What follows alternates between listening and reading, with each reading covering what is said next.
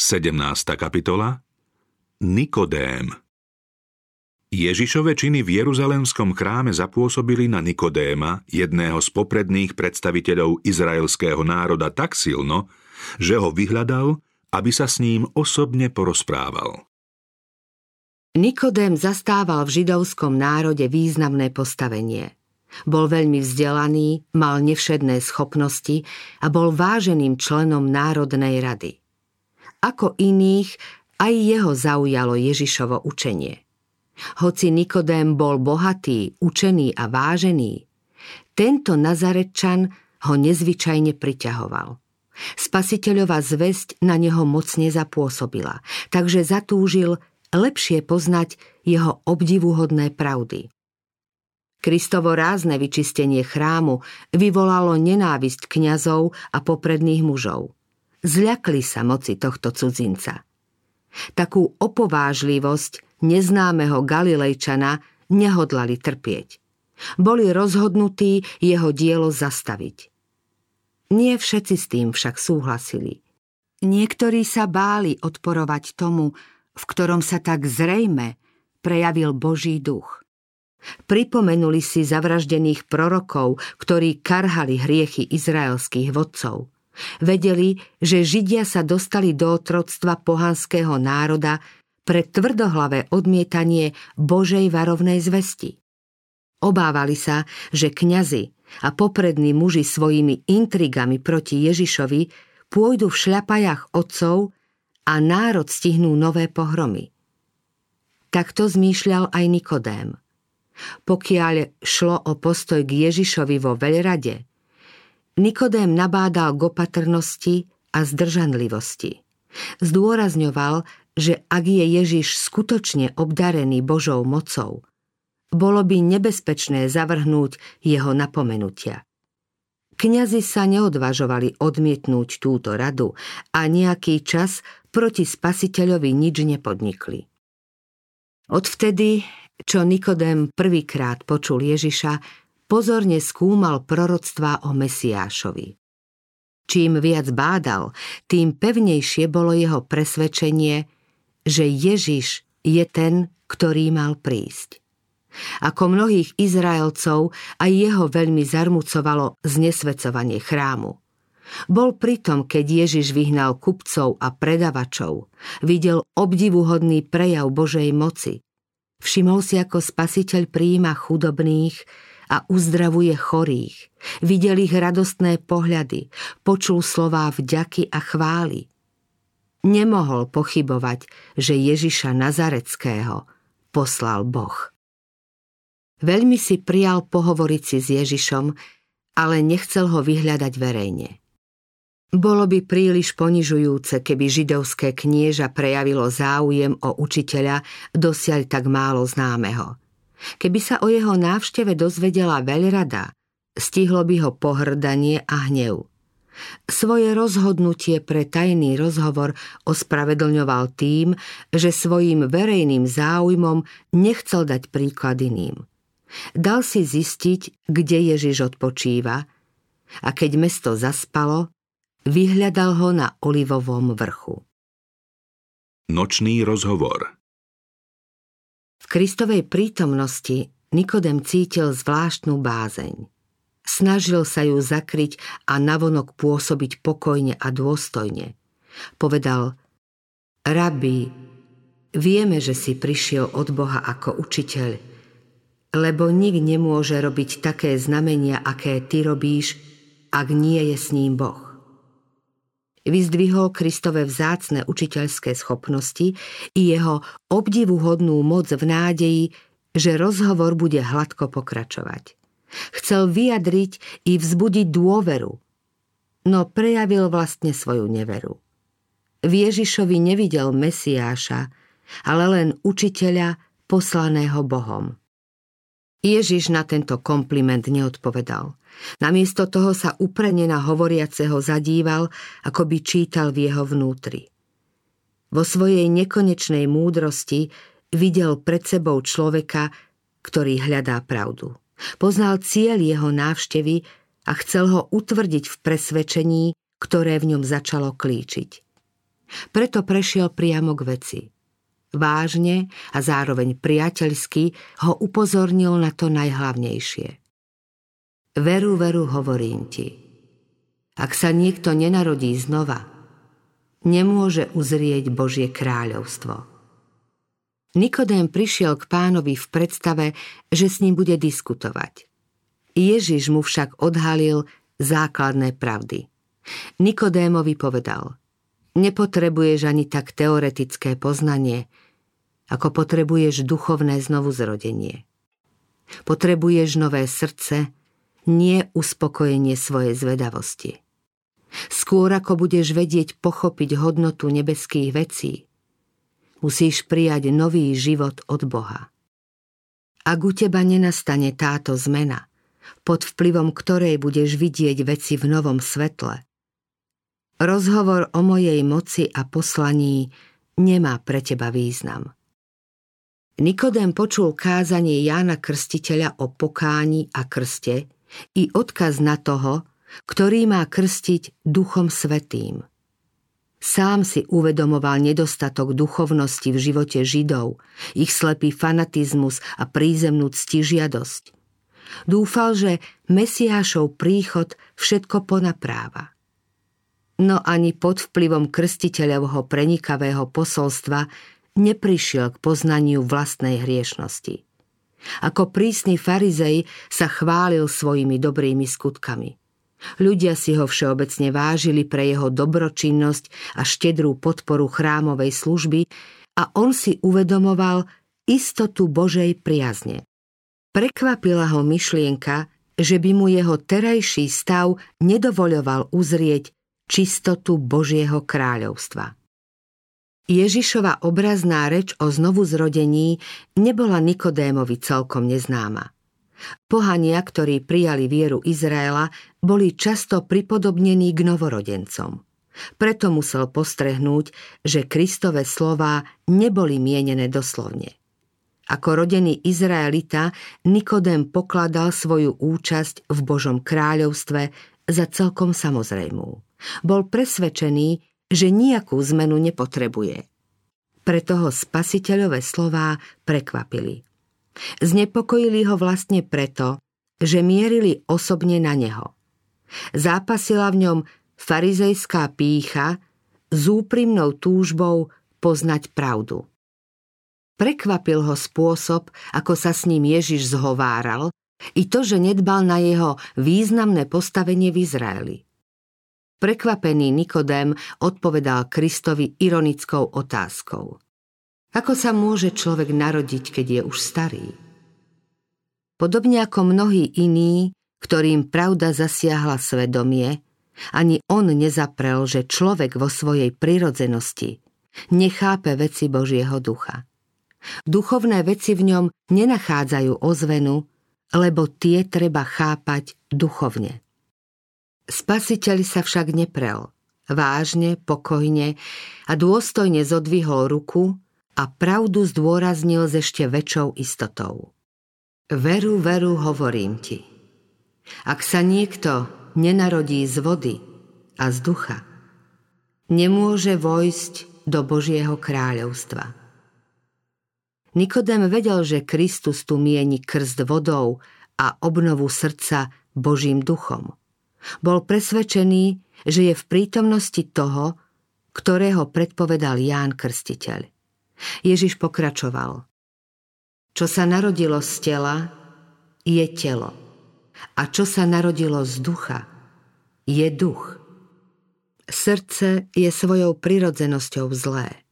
A kto získa čisté z nečistého? Nikto. Nijaký ľudský dôvtip nenájde liek na hriešnú dušu. Veď zmýšľať podľa tela je nepriateľstvom voči Bohu, lebo sa nepodriaduje Božiemu zákonu a ani sa nemôže. Lebo zo srdca pochádzajú zlé myšlienky, vraždy, cudzoložstvá, smilstvá, krádeže, falošné svedectvá a rúhania – Najprv treba očistiť prameň srdca, až potom z neho môže vytekať čistá voda. Kto chce získať nebo svojimi vlastnými skutkami a zachovávaním zákona, pokúša sa o nemožné. Zákonníctvo či formálna zbožnosť nikoho nezachránia. Kresťanský život nie je úpravou či vylepšením starého života, ale úplnou zmenou prirodzenosti. Je to smrť sebectva a hriechu a súčasne nový život. Túto zmenu môže uskutočniť len mocné pôsobenie Ducha Svetého. Pôsobenie ducha Keďže Nikodém ešte stále nechápal, Ježiš uviedol príklad vetra. Vietor veje kam chce. Počuješ jeho šum, ale nevieš, odkiaľ prichádza a kam ide. Tak je to s každým, kto sa narodil z ducha. Pôsobenie vetra počuť zo šumu vetiev, lístia a kvetov, nemožno ho však vidieť a nikto nevie, odkiaľ prichádza, kam ide. Podobne pôsobí aj Duch Svetý na ľudské srdce. O jeho pôsobení sa dá povedať práve tak málo, ako o vanutí vetra. Človek možno nevie určiť presný čas, miesto či okolnosti svojho obrátenia. To však ešte neznamená, že neprežil znovu zrodenie. Podobne neviditeľne ako vietor, aj Kristus stále pôsobí na ľudské srdce. Pomaly a snáď celkom nebadane ovplyvňuje človeka sila, ktorá ho privádza ku Kristovi. Môže sa to diať vo chvíli tichého rozjímania o ňom, alebo pri čítaní písma či počúvaní kázania. Naraz sa človek pod naliehavou výzvou ducha radostne odovzdá Ježišovi. Mnohí to nazývajú náhlým obrátením. Je to však výsledok dlhodobého úsilia ducha Božieho, jeho pozvoľnej a trpezlivej práce. Hoci vietor sám je neviditeľný, následky jeho pôsobenia možno vidieť a cítiť. Podobne sa prejavuje aj pôsobenie ducha na človeka v každom čine človeka, ktorý pocítil jeho zachraňujúcu moc. Ak Boží duch ovládne srdce, mení sa celý život. Človek sa zbavuje hriešných myšlienok i zlých skutkov. Namiesto zloby, závisti a hádok prichádza láska, pokora a pokoj. Smútok sa mení na radosť a v tvári sa zrkadlí nebeské svetlo. Nikto nevidí ruku, ktorá uľahčuje bremeno života. Nikto nepozoruje svetlo, ktoré žiari z neba. Požehnanie prichádza, keď sa človek vierou odovzdáva Bohu. Potom moc ľudským okom nepostihnutelná premieňa človeka na novú bytosť a na Boží obraz. Ľudská myseľ nie je schopná pochopiť dielo vykúpenia. Jeho tajomstvo presahuje ľudské chápanie. Ten však, kto prechádza zo smrti do života, uvedomuje si, že ide o nebeskú skutočnosť. Počiatok vykúpenia smieme poznať osobnou skúsenosťou už tu. Jeho následky siahajú do väčšnosti. Kým Ježiš hovoril, niekoľko lúčov pravdy preniklo do Nikodémovej mysle. Tichý a podmanivý vplyv Ducha Svetého zapôsobil na jeho srdce. Spasiteľové slová však plne nepochopil. Netrápila ho natoľko potreba znovu zrodenia, ako skôr spôsob jeho uskutočnenia. Udivene povedal, ako sa to môže stať? Ježiš sa ho spýtal – Ty si učiteľ Izraela a toto nevieš? Ten, komu bola zverená náboženská výchova ľudu, mal tieto závažné pravdy poznať. Je to pre nás poučenie.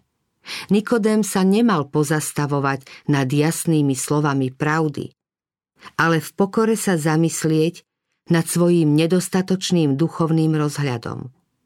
Kristus mu dal všetko poznať s takou dôstojnosťou a s takým láskavým hlasom i pohľadom, že sa ponížený Nikodém nemohol uraziť.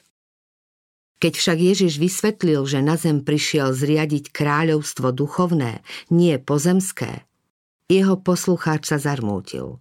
Preto dodal, ak neveríte, keď vám hovorím o pozemských veciach, akože uveríte, keď vám budem rozprávať o nebeských?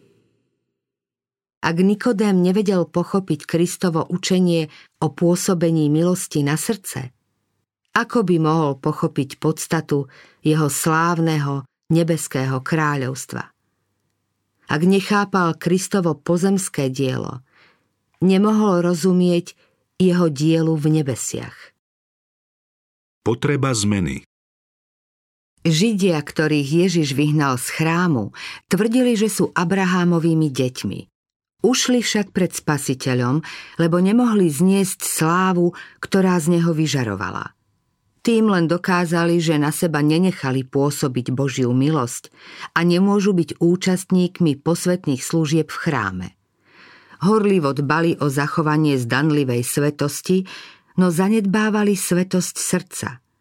Prísne sa pridržali litery zákona, ustavične však odporovali jeho duchu – najviac potrebovali práve tú zmenu, o ktorej Kristus hovoril Nikodémovi. Duchovné znovuzrodenie, očistenie od hriechu a obnovu poznania i svetosti.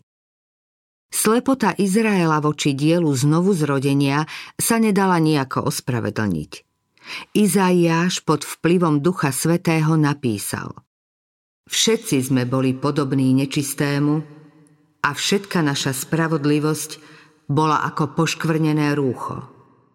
Dávid prosil, srdce čisté, stvor mi, ó Bože, a obnov vo mne ducha pevného. Prorok Ezechiel zaznamenal zasľúbenie.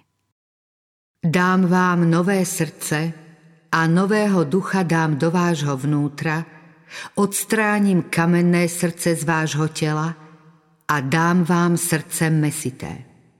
Dám svojho ducha do vášho vnútra a spôsobím, aby ste chodili podľa mojich ustanovení, zachovávali a plnili moje nariadenia. Nikodém tieto výroky síce čítal, no ich význam začal chápať len teraz. Videl, že ani to najprísnejšie zachovávanie zákona vo vonkajších prejavoch – nemôže človeku zabezpečiť vstup do nebeského kráľovstva. Podľa ľudského posúdenia žil spravodlivo a počestne. No v Kristovej prítomnosti si uvedomoval, že má nečisté srdce a celý jeho život nie je ani zďaleka svetý. Medený had Kristus Nikodéma priťahoval. Keď mu spasiteľ objasňoval znovu zrodenie Zatúžil po tejto zmene aj vo svojom vnútri. Ako by sa to mohlo stať? Na nevyslovenú otázku Ježiš odpovedal. Ako Mojžiš vyzdvihol na púšti hada, tak musí byť vyzdvihnutý aj syn človeka, aby každý, kto verí, mal v ňom väčší život. Toto už bolo Nikodémovi známejšie. Symbol vyvýšeného hada mu objasnil spasiteľovo poslanie. Keď Izraelci zomierali, lebo ich štípali jedovaté hady, Boh rozkázal Mojžišovi, aby urobil medeného hada a vyzdvihol ho uprostred zhromaždeného ľudu. V tábore potom zaznel oznam, že každý, kto na hada pohliadne, bude žiť. Ľud vedel, že tento had sám o sebe im pomôcť nemôže. Bol to len symbol Krista. Tak ako bola táto podoba ničivých hadov vyvýšená v záujme ich uzdravenia, tak ten, ktorý prišiel v tele podobnom hriešnemu, mal byť ich vykupiteľom. Mnohí Izraelci sa spoliehali na to, že obetná služba má v sebe moc očistiť ich od hriechu. Boh ich chcel poučiť, že tieto obrady sú sami o sebe práve také bezcené ako medený had. Ich zmyslom bolo usmerniť pohľad na spasiteľa. Pre svoje uzdravenie z rán ani pre odpustenie svojich hriechov nemohli Izraelci urobiť nič iné, než prejaviť vieru v Boží dar. Mali sa pozrieť a potom mohli žiť. Možno, že niektorí z uštipnutých zaváhali a nepozreli sa hneď. Možno pochybovali, či v tom medenom symbole môže byť nejaká moc. Možno žiadali nejaké rozumné vysvetlenie. Žiadného sa však nedočkali. Božie slovo museli prijať tak, ako im ho zvestoval Mojžiš. Nepohliadnúť znamenalo zahynúť. V sporoch a nekonečných diskusiách človek nezíska svetlo. Ak chceme žiť, musíme pohliadnúť. Nikodém si toto poučenie vzal k srdcu. Začal skúmať písmo inak, nie preto, aby o ňom mohol učenie hovoriť, ale aby mohol duchovne žiť. Len čo sa dal viesť duchom svetým, začal rozumieť Božiemu kráľovstvu. Dnes sú tisíce tých, čo potrebujú poznať tú istú pravdu, z ktorej sa poučil Nikodém o zmysle vyzdvihnutého hada.